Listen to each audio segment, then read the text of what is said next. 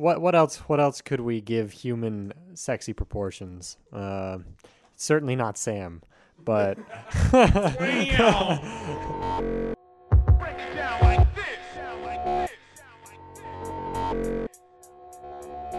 I am your host, Samuel Hansen, and you are listening to Combinations and Permutations, episode 54, brought to you by AcmeScience.com.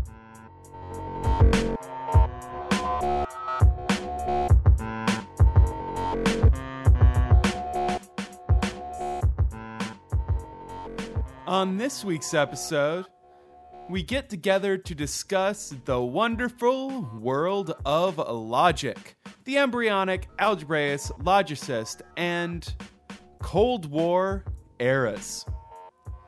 Here we go.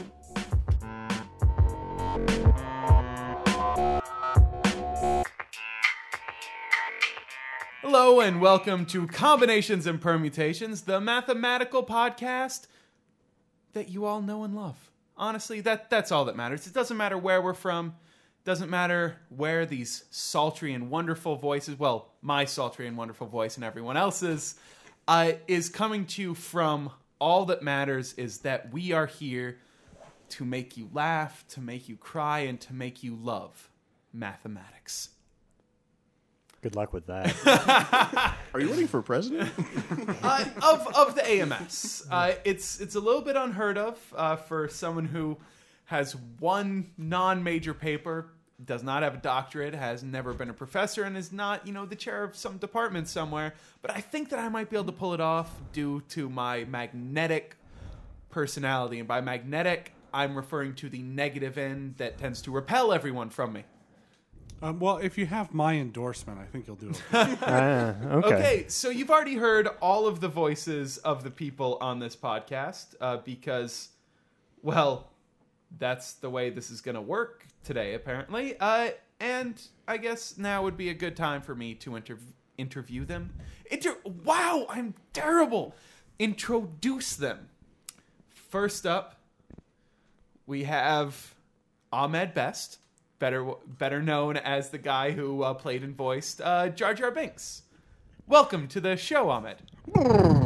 okay, really, that's Chris Bates. Everyone, uh, you you already probably guessed that, but uh, he does a really good Jar Jar Binks voice, and by good I mean terrible because that character was fucking terrible. Next up, uh, just Nathan Rowe. I got no superlatives for him. Hello. And finally, the man who there's no superlative to properly describe how incredibly awesome, amazing, and just wonderful he is. The man with the official beard of combinations and permutations, as well as the champion of the 50th episode game show, Mr. Cody Palmer. oh, thank you. And to honor my opponent in that in that contest, Nathan, Who lost? I, I would say that you say there is no superlative for Nathan Rowe. I say Nathan Rowe is in of itself a superlative. Wow. I am Cody. I am honored by your statement. It means loser. I think, I think it's a greeting card idea. Uh, oh. I, I'm should Chris? You should work for Hallmark. I do. Okay. Okay. Wait, good. what? Good. Good. I didn't Can you even- get me discounts on birthday greetings? Oh, shoot, we got Hallmark cakes, man. and three dimensional cards. You know when I really need birthday card greetings uh, discounts is in September because apparently everybody I know has a birthday in September. Well, almost everybody I know. I have to. I, I do. I mean, a lot of September birthdays make sense. What's nine minus uh, nine? Zero. Zero. Janu- December. it- de- December and January. Yeah, the, the dark months. Well, when- January actually, because you'd go from like the fifteenth of January, nine months from then it would be the fifteenth of September. I think nine months from the fifteenth of January is the fifteenth of October. Fuck. Does this affect the birthday problem at all? No. Yeah. So anyway, Christmas. Uh, Christmas lays. If you know what I mean. Uh, well, I, I guess, and they, uh, they were actually saying that because I guess everybody's bored at that time of year, and so they, um, well, I think I think we all know what goes on. I think it would be really fun to have like a frequency analysis of every single day for births or whatever, and then and then you can just subtract ninety, you, you know, subtract nine months or whatever, and see the frequency analysis for conception. Well, in I can give you at least good anecdotal evidence that uh, the most common birth months in the north are uh, September, October, and November, uh, because that's when people don't leave their houses in Wisconsin. Really, I mean, you got to do something to keep warm for one, and what better way to keep warm than fucking, uh, or drinking, which then of course leads to fucking. Uh, and also, you got nothing better to do with your time. Really, what are you going to do? Read math articles? Maybe. yeah, Maybe, okay, yeah, yeah, that Yeah, sounds that's good. about all I can do. How many kids do y'all have? None. I can't, I can't What, promise what's a anything. kid? a young goat. yeah, yeah I was going to say baby goat. No, um, no, I, I, I don't know. I, I wonder if there's if like Valentine's Day has a has a spike or if it Oh, has like yeah. a, a anti spike because I think that people are more likely to have enraged their significant other Yes. by failing to. Yeah, and then you get the makeup fucking. but that that'd be the day after. But it'd still be around, but it would still be around nine months from Yeah, them. there, so there might yeah since And there's some margin especially of when you error. mix it up with the north, where it's also cold at that time. I know, I've already explained how fucking and cold correlate. I know why they don't have holiday potato chips. I didn't quite get it when you said Christmas lays. I was like, what? I actually, Oh. I actually thought you meant uh, leis as in the flower necklace That was, from the, that was the first place I went. yeah, it's I- Christmas lays. Like, I mean, for some odd reason, that seems like a thing. Maybe it's a thing in Hawaii. could be could be but Okay, uh, so on combinations and permutations recently, I've been begging and pleading all of our listeners to please go to iTunes, type in combinations and permutations, and leave us a review there. Really, I. The more reviews we have there, the higher we'll show in the iTunes store, and the more people can find out about us. So, really, it would be fantastic for you to leave a review so that people are more capable of finding us about, uh, and also are able to find out what you think about us. how many reviews do we have? I, I'll get to that in a second.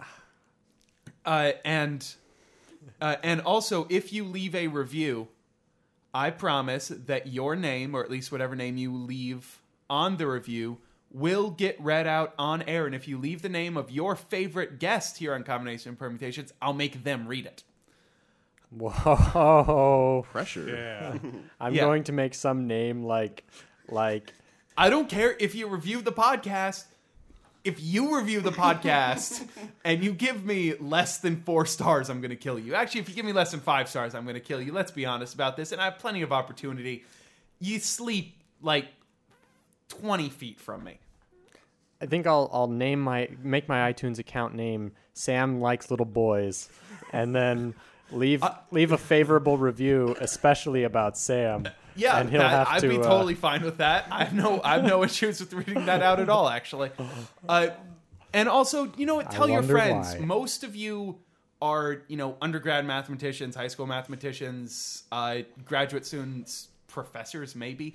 Uh, I mean, you are all have friends who also like math. So make sure to tell your friends to also listen to this. We really want to get more listeners, want to get a more active community. Oh, and also uh, I want everyone who's listening to stop pause this podcast right now, go to your email and send an email to Samuel at acmescience.com that has no body and the subject line says I listen and I hate you. I'm just trying to see how many people I can get to do this. I've had a few so far, uh, including my contributor on math, my Math Maths podcast, uh, Peter Rowlett, who apparently hates me as well. Okay, So the, the the problem with what you just asked them to do is you said pause the podcast right now. So if they pause it, how the hell are they going to even know? I mean, well, how will that, they get now the that instructions? you've unpaused it? I'm assuming. Pause it, pause it again now, and do yes. Yes, uh, but we have uh, we have had a few reviews, and I will go into who left them now. Uh, first up is a review from Canada from a while ago, uh, whose title says "Interesting and Compelling." It's from uh, Shirak Khan. Uh, It says unique topics, interesting stories shared from math lovers to math lovers. Only four stars, but thank you, Canadian listener, who did this well before I gave out my instructions. Uh, but since since I've given out my instructions, I have had two reviews from people. Neither of them specified a guest, which means that I am required to read it out because that's what I said I would do. Uh, and the first one, the first one comes from uh, someone who talks to me on Twitter a lot, uh, J.M. Stitt, S T I T T. Uh, I don't know. I don't know if you should bother following him. Honestly, he's a little bit mean on Twitter. He says I'm mean on Twitter. I'm just responding to him. I want to point this out. And he titled his review Samuel Hansen Kills Kittens.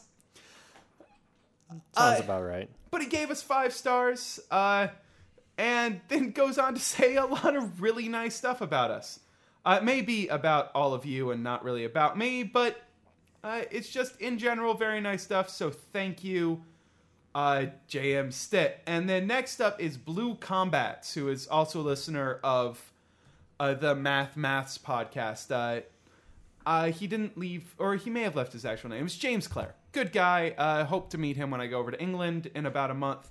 And he left us a review titled Swearing, Maths, and Weird Dreams. Which honestly is a really damn good encapsulation of what this podcast is. In about that order. Where? What weird dreams? Does it give him weird? Cody, Mine, my weird dreams. I, I'm the one. With had weird any dreams. recently? What what was last night like in Dreamland for you? Um, I actually, regrettably, cannot remember at the moment. Oh, So- Cody. I am, I am sorry. I had stayed up late and fell asleep reading abstract algebra, so that doesn't really, that doesn't really, that's not really a good, good fodder for, uh, for, for productive dreaming. No, okay. Uh, I do want to mention one thing from James's review. Uh, he says the host is obviously brilliantly deluded. Ah, I like this guy already. very ob- observant. I I think that that is the nicest thing anyone has ever said about me. I might be deluded, but I'm deluded in a brilliant way. I I'm not sure if I mean nev- nothing. yeah, you're gonna stop right there, Nathan. I have mute buttons. Diluted, never diluted. Yeah. You can never be watered down, Sam. Um. Okay. All right. That's that's something. Hallmark.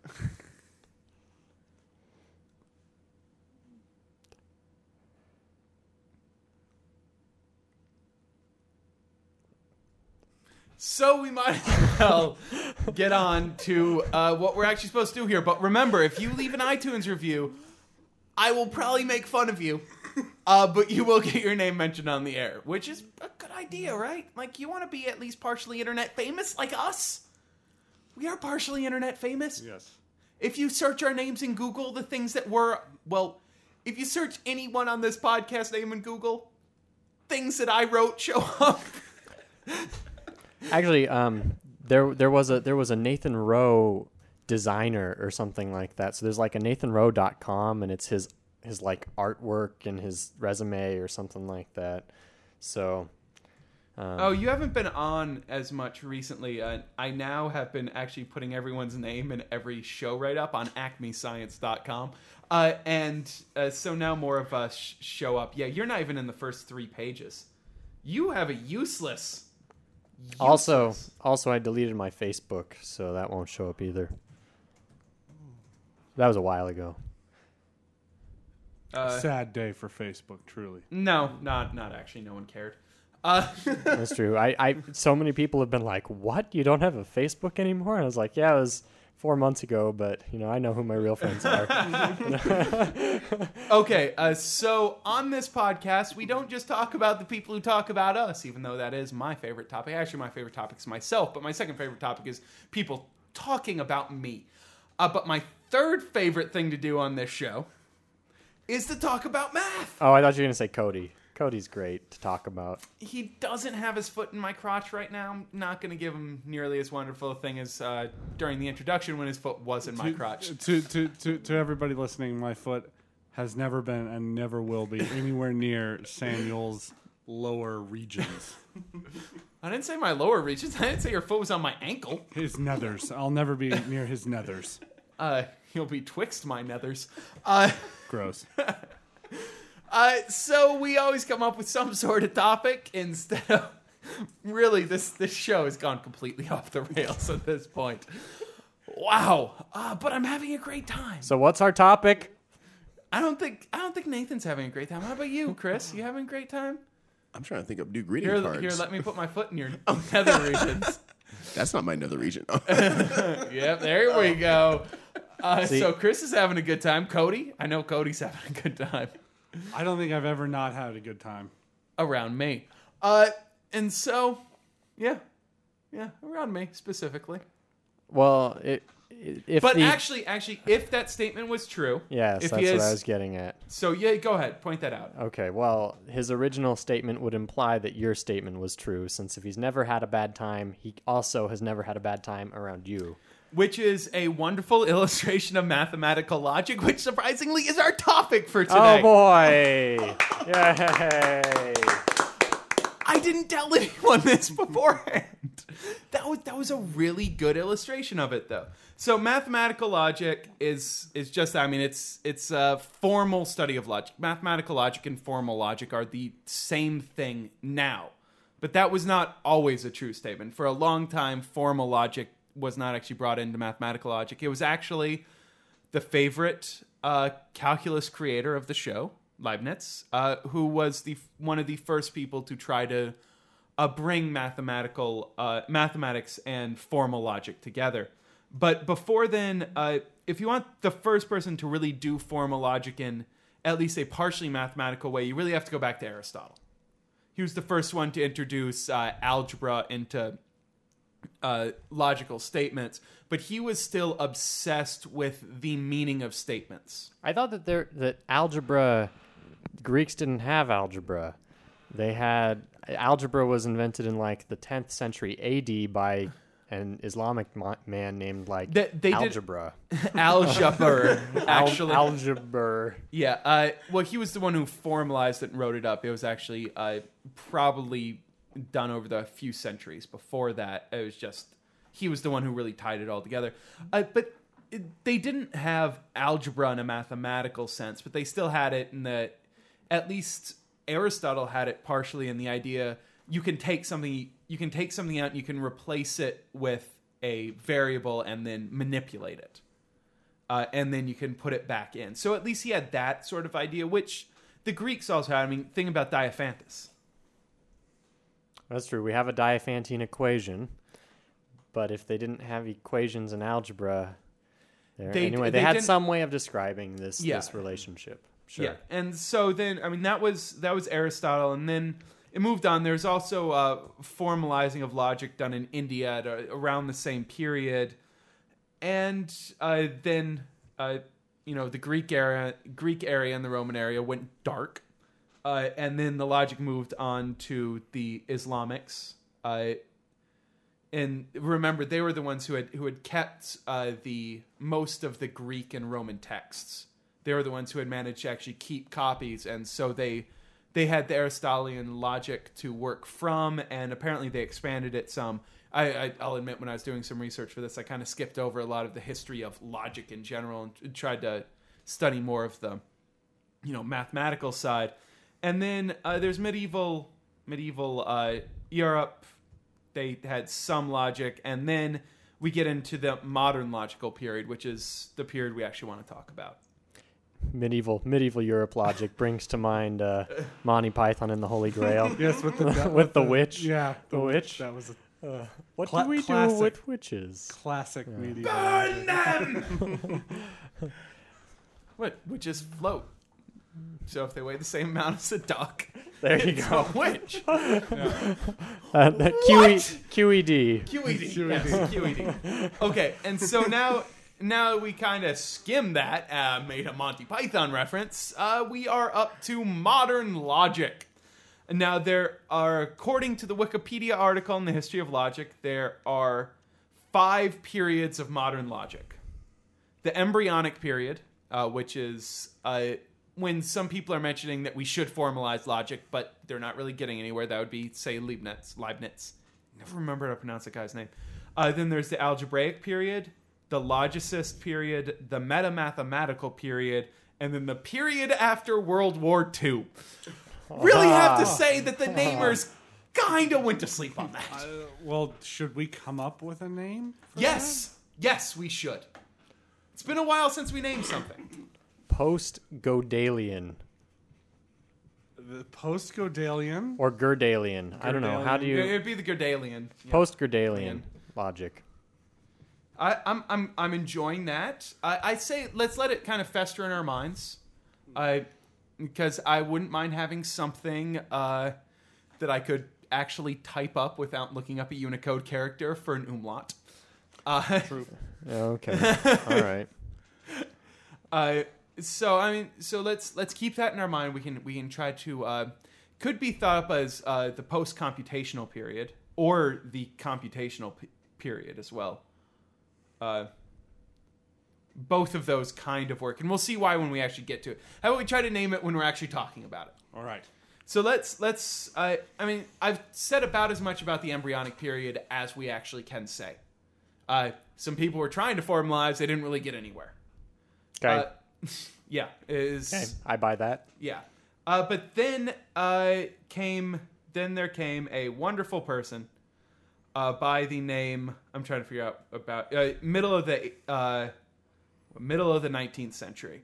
George Boole came onto the scene. Ah. That- Why there's is a George name. Boole impar- uh, uh, important? Well, he wrote what was it on the laws of thought? Was it the? Okay, that's way more information than I actually have. Yeah. I was just looking for the uh, I- seminal work, Mathematical Analysis of Logic. Uh, he may have written something else. I'll look that up while you come up with the actual thing I was looking for. Boolean algebras. You didn't really give me much time. well, that, what, what that was in the algebraic period, so there Oh, okay. that makes okay. sense. Boolean algebras. It's i- interesting that you can think of. Yeah, the the relationship between Boolean algebras and fields of order two, um, I've been I've been sort of having fun with recently. You know, to think about and becoming times and or becoming plus. Is that right? yes. No. Wait, Yes. Yes. no, it that is. makes yeah, no, that's no, right. Yeah. one, true and true. Okay, well, why don't we true. point out what a Yeah. Boolean, I mean, specifically what the term Boolean really means to us, and then what Boolean algebra is the idea of. Um, well, you have a bunch of variables that, that represent statements, um, and you work under the assumption that a statement is either true or false. And o- often you can give a variable um, a value of t or f, or sometimes they do one or zero, where one is true and zero is false. And that one or zero possibility um, connects you to. Um, I mean, is- is the is the connection that, that allows you to think of it as fields of order too? Yeah. There's one thing though. I mean, do we get the uh, distributive laws? Do we get both sets of distributive laws? Yeah, I think so. Yeah. Multiplication over Uh, addition yeah, and and addition we'll, over we'll actually get it. multiplication? We'll get into that when I uh, i- in just a second as to why we get those. Uh, but I mean, this this was very important because all of a sudden, someone. It's kind of odd, but someone just was like, "Well, we could just think of things as true and false, uh, and we can really just think of them as like symbols. Like, why don't we just use the use algebra?" Like, except instead of plus and multiplication and division and these operations we usually have, we can have other operations that you think of. and not implies. Yeah, that, that you think of when you think of logic. And this, not only was this really the birth of mathematical logic, it was also the birth of the idea of uh, propositional calculus Right. or propositional logic. Now, what what is uh, propositional logic? Like, what's the idea behind it? Well, I mean, I, I, it seems reasonable that it would be um, a systematic study or analysis of um, or tools that you can use to decide whether a, a proposition follows from, say, some premises. Yeah, yeah. Yeah, you don't have to look. You don't have to look so scared when you're giving me a correct answer, Chris. Fitch bars, you know. Okay, I mean, if you go to Wikipedia, it's a system of inference rules and axioms uh, which allow certain formulas to be derived from other formulas. Okay. Uh, it, and that's, I mean, it's a basic idea. And the ones that we typically think of the most often is is our basic formal logic, which has and, or, uh, implies, and not. Uh, and we can derive the other uh, rules of inference uh, from those. Right. And uh, if and means that uh, if you have two if you have two formal statements, if you have and, they both have to be true for the for the kind of equation to be true. Or you're, you're working so hard to avoid giving them variable names, and the whole point is that the algebra made it so much easier. yeah, okay. So if you so just if you had P and Q, if you have P and Q, then both of them have to be true for the statement to be true. P or Q, one of them has to be true. at least one, yeah, at least one. that's that's important.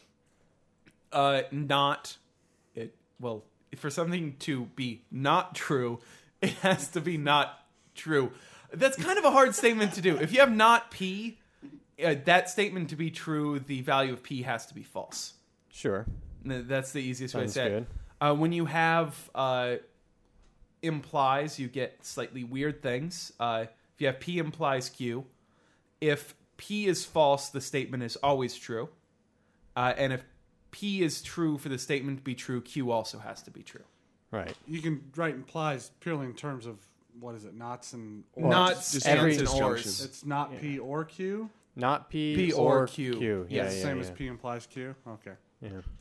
Yeah and, and yeah that's true you don't actually need implies but we're going to be talking about some of the rules of inference that come from these uh, and having implies makes it a bit easier You, you technically don't need and either. I mean, you could just have not and or, or you could just have not and and, or you could just have implies. I think, or implies and there's NAND, NAND is NAND. Uh, NAND allows you to get everything. NAND get, gives you everything. Okay. Yeah, and uh, and then the we always and then we have uh, other rules. Uh, it, these are the actual laws of inference. Uh, double negation. Uh, if you have not not p, then you have p. If you have just p by itself, just q by itself, then you have p and q, Okay. or p or q and p. Uh, so you can uh, essentially swap around uh, uh, your and. Uh, if you have uh, P and Q, you can infer P. If you have P and Q, you can infer Q. Uh, if you have P, you can infer P or Q. I, I imagine the list goes on. Uh, no, I mean these. I'm going through the very basic ones. The I, I should be giving their names too. Like, like modus tollens. in there or conjunction. Yeah, I'm getting to that. That was disjunct uh, disjunction. Uh, and then you have disjunctive elimination. P if you have P or Q and P implies R and Q implies R, you can have R. Are they using the the the thinks symbol with with these like No. P comma Q thinks P and Q or what are they? No. Uh, the, these are written out. They have a list, a much even longer list. Uh, and then you have modus, ponens, and modus, tollens, uh, which are what? Oh, well, there are things that we can deduce from um, a conditional, along with uh, some other fact. So if you have the statement P implies Q, and eh, sorry, if you have the premise P implies Q, and we know that not Q is true, then we know that not, Q, but not P must be true. P. Not P. And if you have that's modus tollens and modus ponens is if you have P implies Q and you have P, then you have Q. So and those are those are the basic the basic rules that you work from, and that's kind of what uh, Boole allowed to be built up. And then uh, De Morgan also came on the scene around this period. Uh, he was kind of important. Uh, we have the De Morgan's law Right. uh, which was I mean is used both heavily in set theory as well as in logic when they're actually separate, which lot. is not all that often. A lot of times I wish I had a De Morgan's button. You know, it just comes up so often. I just wish I could hit a macro, you know, De Right. Morgan's macro or something. and That- need De Morgan yeah. this and Yeah, I, the amount of times I've had to prove De Morgan's law or the extension of De Morgan's law, or like, it's just like, oh, you make a freaking table, son of a bitch. Or, and or when you have to do the big one with the big um, ors or whatever, all the ord statements together, or with Oh, unions and intersections. I mean, yeah, the the infinite. yeah. it's arbitrary though, right? It- It's over in uh, the oh, it's over arbitrary. Um, Yeah, it- it's right? accountable. Account- it has to be countable. I don't think so. Um, well, I mean, as long as it's a if it's if it's a well ordered index, then you're then you should be able to do it indefinitely. And we should be able to Oh, always get one right, and we can always get a Yeah, you Well just you just in, include one. Yeah, I don't know, whatever. hit the excellent But- choice button. yeah, that's right. Oh, uh, another one, and uh, here's one that every person knows about. Also, Mr. John Venn was also during that period. Good times. I want some Venn glasses. You know, like Venn frames, the the, the, the frames themselves, the uh, individual Intersect in the middle. Wouldn't You've got a red and a blue or Well, I was, something. I, was in thinking, I was thinking bifocals are kind of like that, except they're two disjoint large ones with uh, two smaller circles that are completely enclosed in the two large ones. Or I, I like the idea of you you know I only need to be able to see distance or something, but my glasses are big and they intersect in the center. So if I'm looking normally, I can see you know Cody across down the hallway. If I look through the center, I can like freaking see the moon in sharp detail. Yeah, if you could make yourself cross-eyed. Uh, well, Y- now here's the question: Has anybody done a Venn diagram with more than three circles? I've never done a Venn diagram with more than three circles. I have, but but usually it's not all three intersecting. You know where there's where there's all of them. You know what I'm saying? It's it's there's multiple circles and only some of them are intersecting because you already know enough information that you know that this is a disjoint group and. Hmm. But yeah, I mean to to draw four circles intersecting and have all of the you know four choose two many of these and hmm. Four choo- three of and, oh that'd be a- I've, I think I've drawn a four. What you can draw up to five. I think before you aren't able to do it anymore. It's four or five. Oh, oh, I, I could see. Yeah, if you tried to do it with six, Oh, nope, nope, never mind. The Wikipedia thing for Venn diagram does have six. I think uh, six. We're assuming discs, right, or, or, or circles for our sets, right? Top, uh, it, it topologically equivalent to. Well, no, I, I mean, I'll, uh, you can get some really. I don't think that the topology is going to have the, is going to They be the have limiting no factor. holes.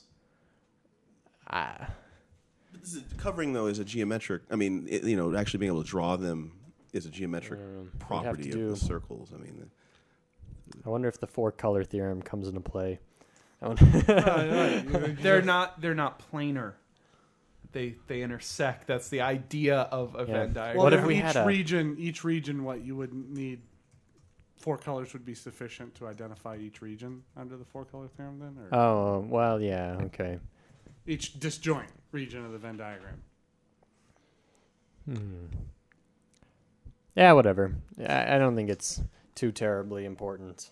Yeah, but it's interesting, kind of.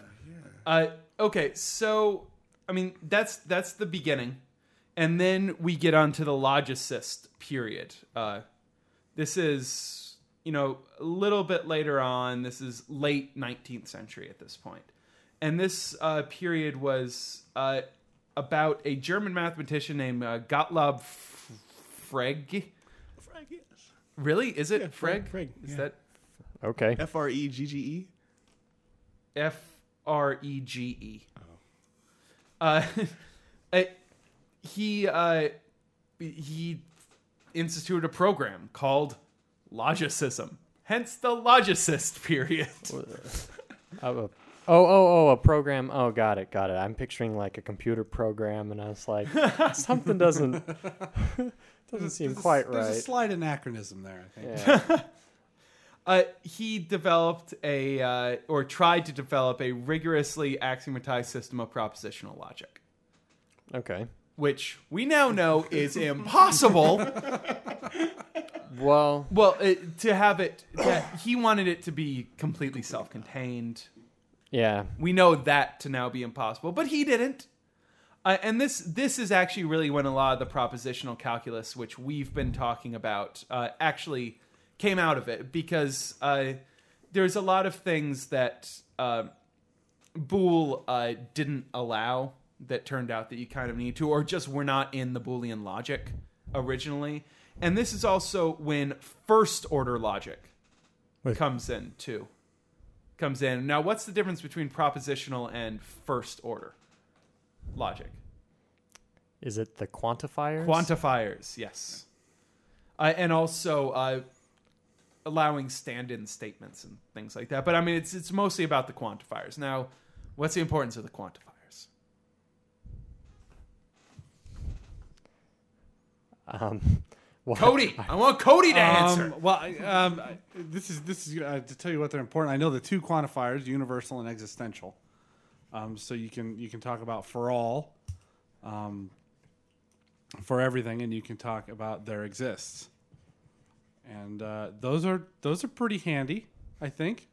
I think they're Okay, pretty never handy. mind, Nathan. Wait, wait. Go or It- Chris. well, it- it- the quanti- having a quantifiers allows us to capture uh, certain statements that would normally not be able to be written down in a finite number of, say, conjunctions. If we want to say something's true about Yeah. every prime number, well, then we'd want to say for all p such that p is a prime, you know, that this thing is true. But you wouldn't be able to say that statement, you know, without the existential. qu- I'm sorry, without the uh, universal quantifier. and and also there's some statements uh i mean it allows us to also do things like uh much stronger proof proofs by contradiction than were available to us before as well. Uh you know if we want to prove uh if we want to disprove something for all things you would take the uh not of for all which uh you know for all a which is there exists at least one a such that this is not true. Or uh, you know there's other proofs by contradiction. Uh, reductio reductio ad absurdum. God i love that it's just it makes it sound ridiculous but it's it's a wonderful name for uh, proof by contradiction i think nathan wants to say something Sounds like a spell from Harry Potter. I don't think I- it'll fit on a button. I'm I'm teaching I'm teaching a course right now in in essential in pretty much in this in what we're talking about right now, um, and damn, like it is. these are very hard. These are very hard to teach, um, and even harder to know when you've taught it. I think, or, or something. You, you know, like you people are nodding nodding and they seem to understand it, and then and then you have to grade their homeworks, and you'd rather shoot yourself. You know. i didn't i mean i never fully understood the uh, hardness of learning logic it always seemed very logical to me i i, I realized the kind of uh, circular argument in that statement but the thing like the rules made sense they were exactly what i expected them to be Right, and and we weren't really teaching formal logic so much. We were, I mean, we did teach formal logic, but it was with the goal of them being able to prove a logical statement. So every Oh, okay. time we we give a form a, a type of statement, we say here are the most common strategies for proving it. And when it's a for all um, statement, if it's for all x p of x, there's one of your letting uh, letting p represent a statement. Yep. Uh, anyway, um. Uh, or an atomic formula Oh. which is just any formula written with the basic uh, you know rules of the Right. Equals. Language. And, yeah, whatever. Anyway, um, you know, you, teach you teach them that the strategy is, well, you let this variable x represent an arbitrary element, and then you show that with this arbitrary element, p of x holds.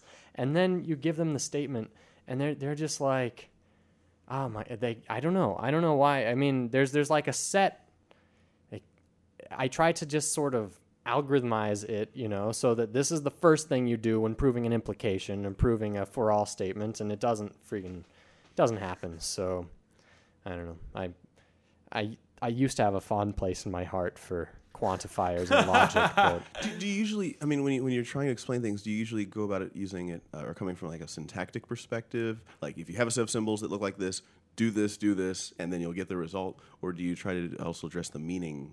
You know, or what what we what meaning we uh, Yeah, attribute I- to the set of symbols? yeah, it, I mean, yeah, it's supposed to it's supposed to be both. Like one of the things one of the things that gave people so much trouble is taking a sentence written out in English and converting it into its symbolic form, and then you have to negate it and then convert it back or something.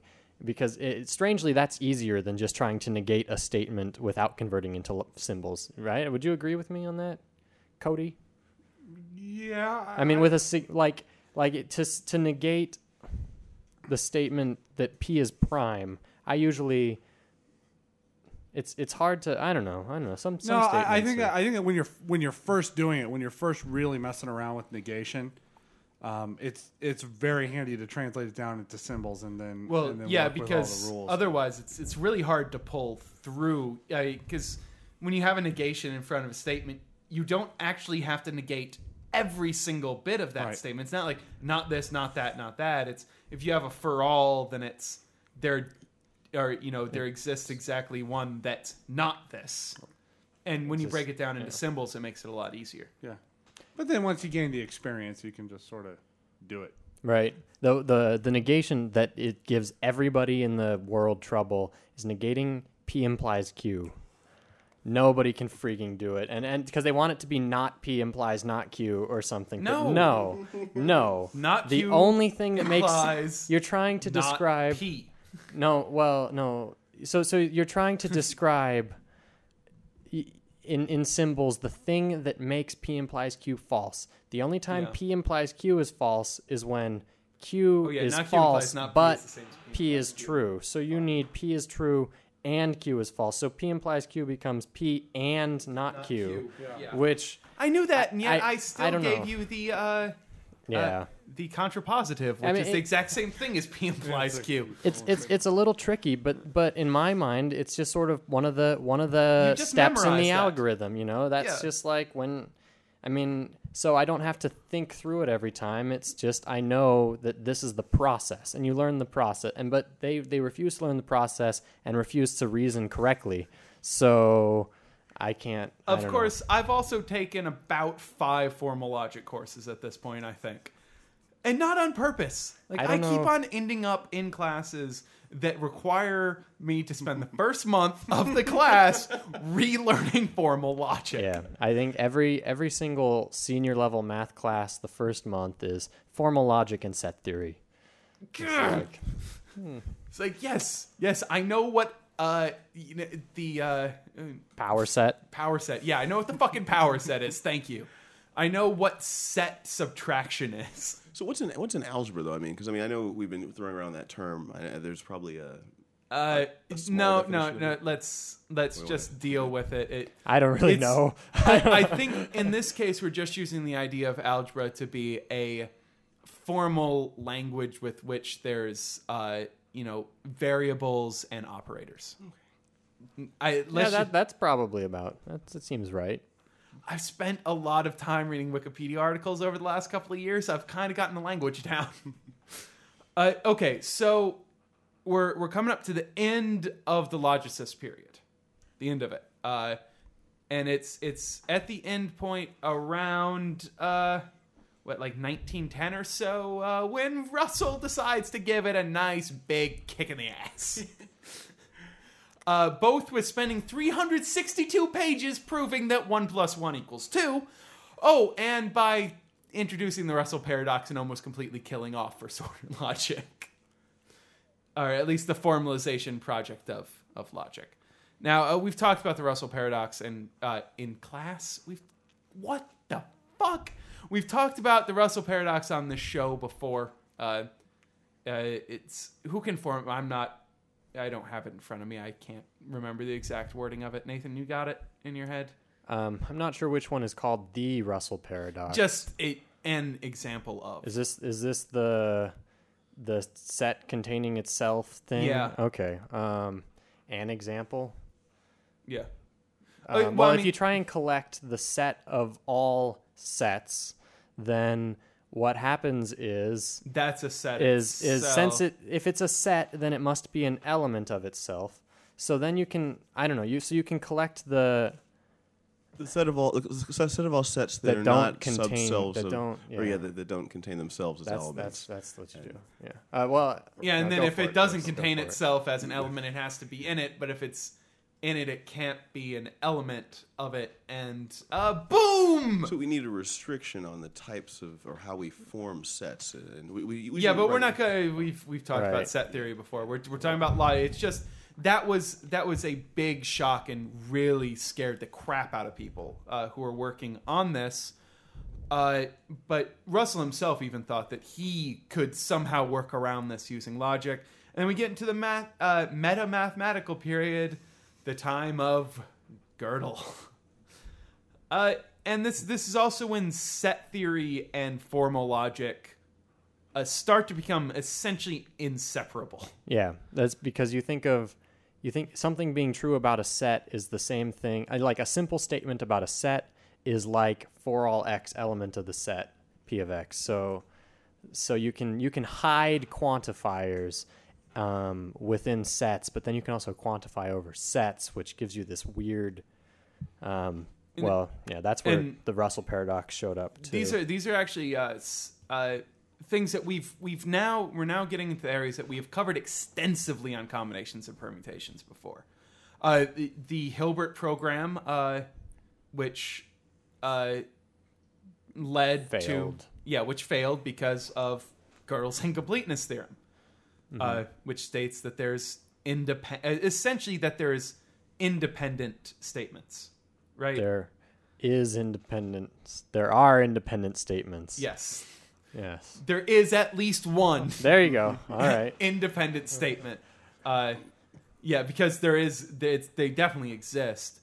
Uh, I mean, and so because of that, we cannot completely axiomatize. We cannot completely formalize the world, right? I mean, that's that's Right. it's the same, and that's essentially the thing that really, uh, really is coming out at this time.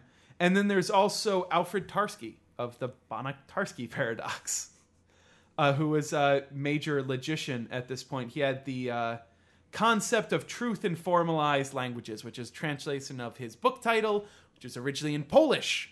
And I'm really glad that I didn't have to try to read it. Uh, and this is he proposed a semantic theory of truth. Uh, snow, the statement "snow is white" is true if and only if snow is white.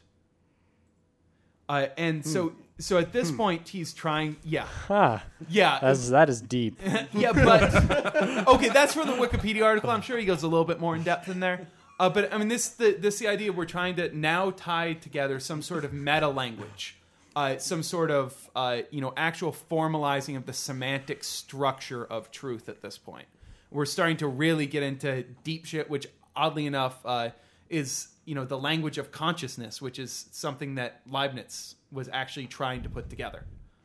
And so it, it's at this time, and then we also have Church and Turing uh, here, uh, and we have the first undecidable statements, the first things that uh, cannot be proved or disproved. I, I, it's the halting problem is the one that comes to mind most easily. Well, that's that's the non-computable, which is which is Non-computable. easy to confuse. But no, I mean the statement that can't be proved in in is when when you have the statement this statement can't be proved because it can't be proved true Yeah. or false and Yeah, sorry, I, I'm, I'm, I, we're running a little bit short on time, trying to kind of breeze through these yeah, last all right. I mean, hundred years. the- I mean, Uh, the halting problem is it- is the halting very problem close. Is I mean, it's and what undecidable, uncomputable. Those those are the two statements, and uh, those are also very closely tied to logic as well, because we start to have non-computable things, uh,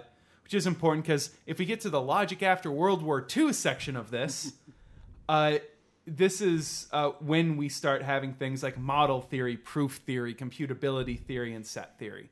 Logic has become an offshoot of a bunch of other theories, some of which we've already talked about on this show, uh, and and it, it's kind of spawned into that. I, I think probably the strongest use of logic right now is in formal proof machines uh, using first order first order logic right? I mean, that's I can't think of anything else that true formal logic is being used in extensively right now I don't know by what itself. Uh, no, you know, proof machines, Like uh, they automated, Right, I- yeah, yeah, automated yeah. proof computers. like they use for the four color theorem, right? no, Uh, no, no, no, Or These are things you put in the axioms of first order logic, and they just spit out theorems. Oh wow. but none of them are worth jack shit. They're At the yet. stupidest theorems. They're all just like vacuously, you know, this I don't know. They've had non-vacuous results, but they were results that were already known. but But Right. but I mean, give it time. I mean, that's the kind of idea about these things is that it takes time. It's pretty remarkable, though. I mean, having a, a set of axioms and then some rules about how to formulate, you know, true statements, and then all it does is spit out things that are grammatically correct and true. I mean, that's that's still quite an achievement. Um, most of the string of symbols would just be gibberish, you know, or, or Right, right. Uh, but I, it's not. I mean, yeah, but that's it's not that's a essentially Google. it. It's not a Google self-driving car. How freaking cool is that? Did you hear about this, Cody? It's not a robot that's controlled Holy by shit. rat neurons. oh, that was also freaking cool. Really awesome. Uh, both of those things, seriously, Google them. They are amazing. Uh, but it's still interesting in that as computers get faster and these machines build up larger and larger amounts of theorems that they're able to use to now prove new things, they could eventually come up with interesting results. Especially if maybe they mate them with a rat neuron brain control or uh, controlled robot and a Google self-driving car. Or a rat neuron driving car. there it is. Given how kind of tweaky that rat robot was, I don't know if I want that to happen. Yeah, that's true. It was bouncing all over the place. I never hit anything, but That's it came true. really close. Yeah. Uh, okay, and so now let's let's just finish by coming up with some sort of a better name here. I, I kind of like post Gödelian, uh, post uh, decidable, uh, post various other things.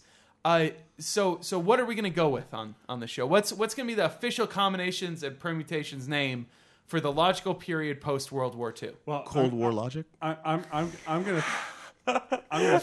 Nope, we're done. All right. Yep. Cold War logic. Thank well, you. if my nukes are bigger than his nukes. Yeah, yeah. Either that or mad logic. Mutually assured destruction logic. Okay, uh, so for Cody Palmer, Christopher Bates, Nathan Rowe, and Cold War logic, I'm Samuel Hansen saying, love the math, and goodbye. Well, that is it for another episode of Combinations and Permutations. If you have any feedback or you just want to say, I listen and I hate you, you can email me at samuel at acmescience.com. If you want to find out more information about the things that we talked about on today's show, head on over to acmescience.com, where you can also find out about our other show, Strongly Connected Components, where I sit down and interview some well known mathematicians. Trust me, you'll like it. Also, don't forget to leave a review in the iTunes store for us, and if you do, we will read your name on the show. The music on today's episode is, as always, from SP12. You can find them over at opsound.org. I suggest it. A bunch of their stuff, really good. Finally, this episode is a Creative Commons Attribution Share Alike licensed podcast. So please feel free to take this wonderful voice you're hearing right now and mix it into an amazing rap song. Just make sure you say where you got it from. Thanks for listening. Have a great day.